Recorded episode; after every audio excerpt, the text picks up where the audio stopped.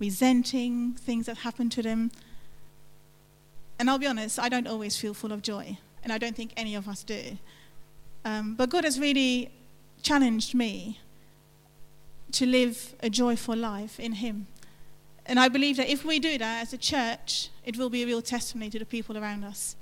Because the world is full of frustrated people. And I think if we as a church can be a joyful church, it will really speak. Um, and the verses that came to me first uh, as I was preparing was Philippians 4, verses 10 to 13.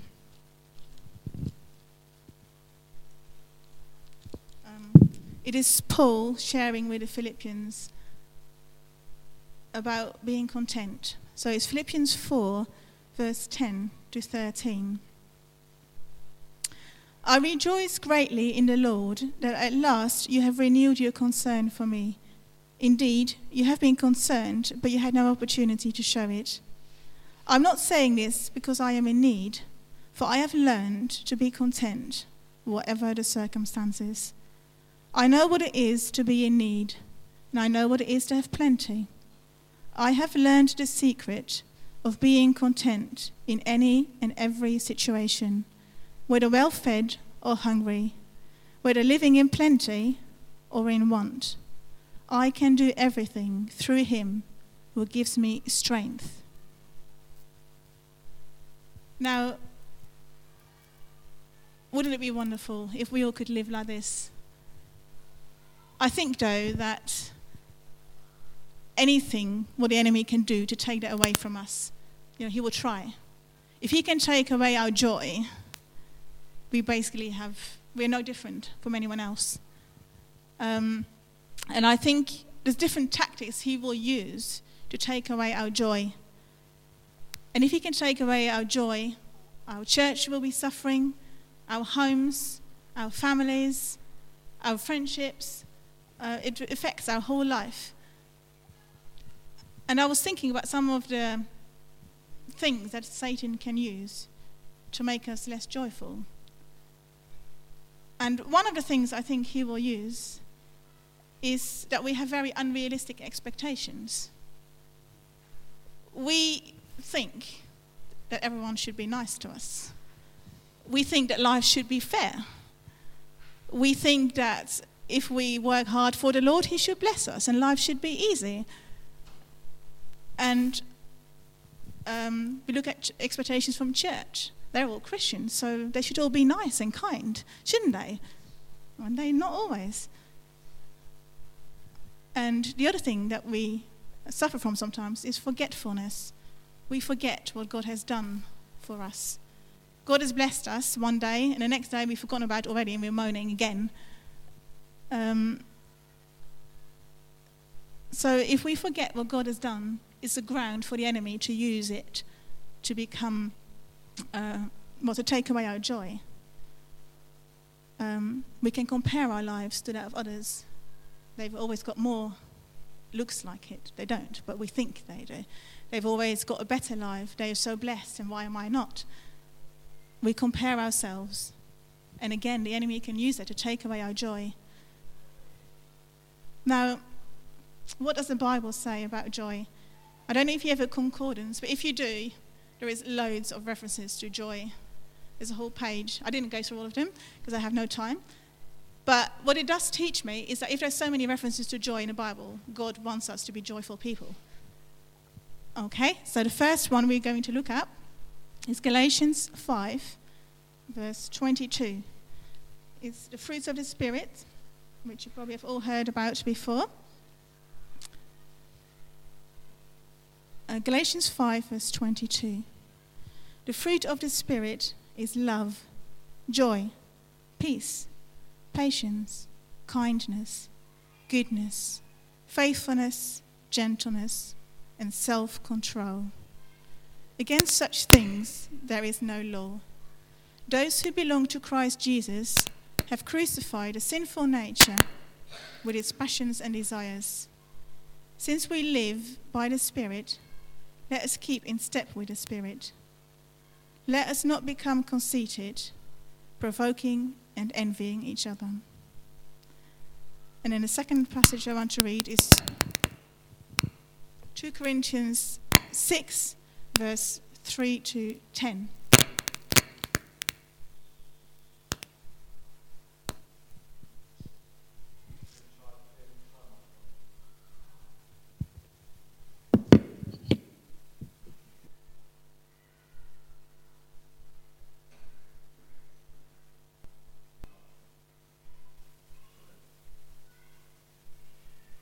Is that all right? More in the middle. Is that better? Okay. Um, 2 Corinthians 6, verse 3 to 10. We put no stumbling block in anyone's path, so that our ministry will not be discredited. Rather, as servants of God, we commend ourselves in every way, in great endurance, in troubles, hardships, and distresses in beatings, imprisonments, and riots, in hard work, sleepless nights, oops, and hunger, in purity, understanding, patience, and kindness, in the Holy Spirit and in sincere love, in truthful speech and in the power of God, with weapons of righteousness in the right hand and in the left, through glory and dishonor. Bad report and good report, genuine, yet regarded as impostors, known, yet regarded as unknown, dying, and yet we live on, beaten, and yet not killed. And there's a bit uh, where I want to focus on. Sorrowful, yet always rejoicing. Poor, yet making many rich. Having nothing, and yet possessing everything. So, what can we learn from those two Bible passages? I think the first thing we learn from it, and that's related to the passage about the of the Spirit, is that it's a fruit of the Spirit. The Spirit grows that inside us. It's a gift. It's not a certain kind of self help book that we can follow to make us more joyful, like 100 things to do, and that will be it. You know, you'll be a joyful person.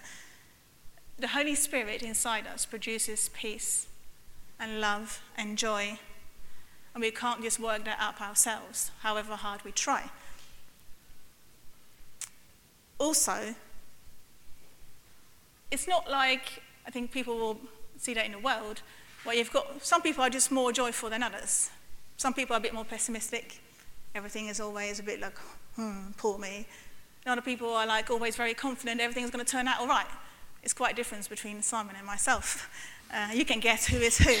Um, people are just different. But it doesn't mean that if you are tended to be the more the pessimistic person, you can't have that joy. You can. The Spirit can give that to you. And the other thing is that you can be joyful even though life doesn't quite go according to plan.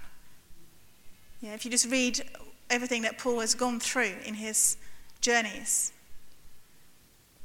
I think you know a lot of us have not quite done or gone through all of that. Um, and yet, Paul was joyful.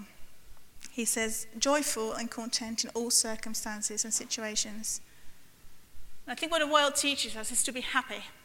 Now, happy if you're happy, it depends on your circumstances. You're happy because you had a pay rise. You're happy because when your baby was born. You're happy because you had a nice meal out with your friend. But take that away, and happiness is gone. And joy is something that's much deeper. Joy can stay there even though life is hard. It's not dependent on anything external. It's something deep seated that the Spirit can push in your heart.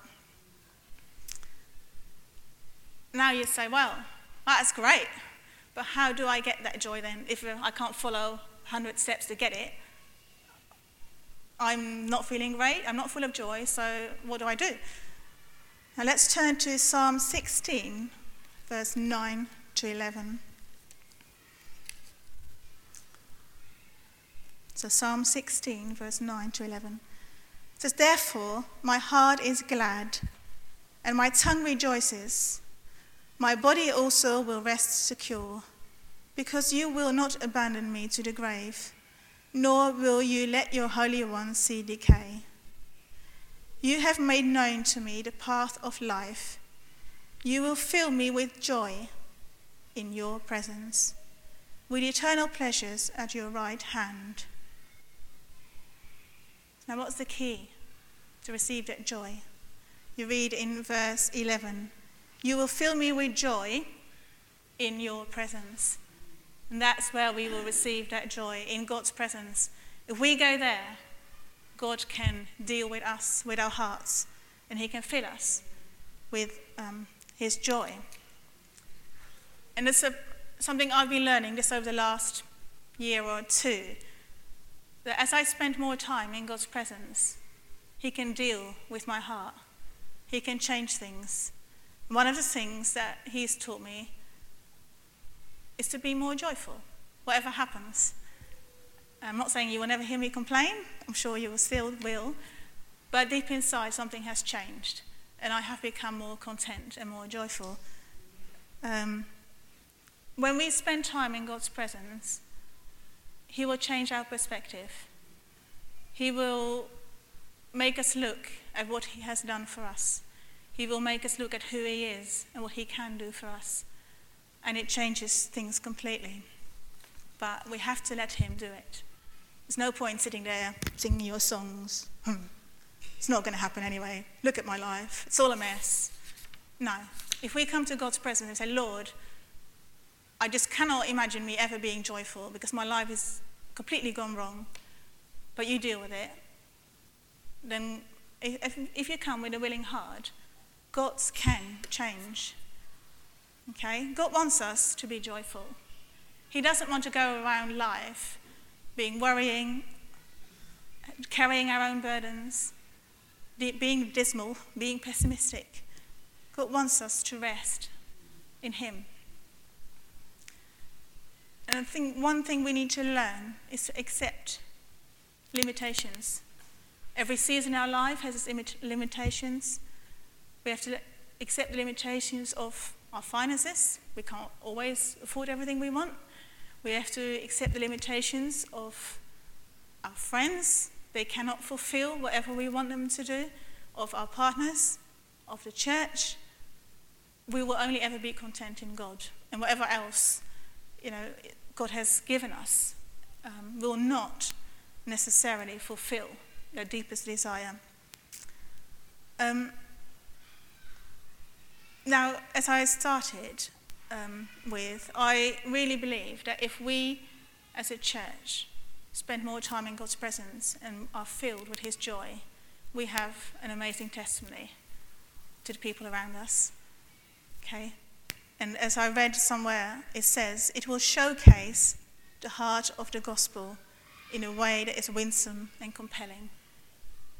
And I think that's my prayer for me, for uh, my family, and for the church, that we will have that joy. So I really want to encourage you to spend time in God's presence and let Him change your heart to be more joyful, not because you have done X, Y, and Z and you've become a happy person, but because God has changed your heart.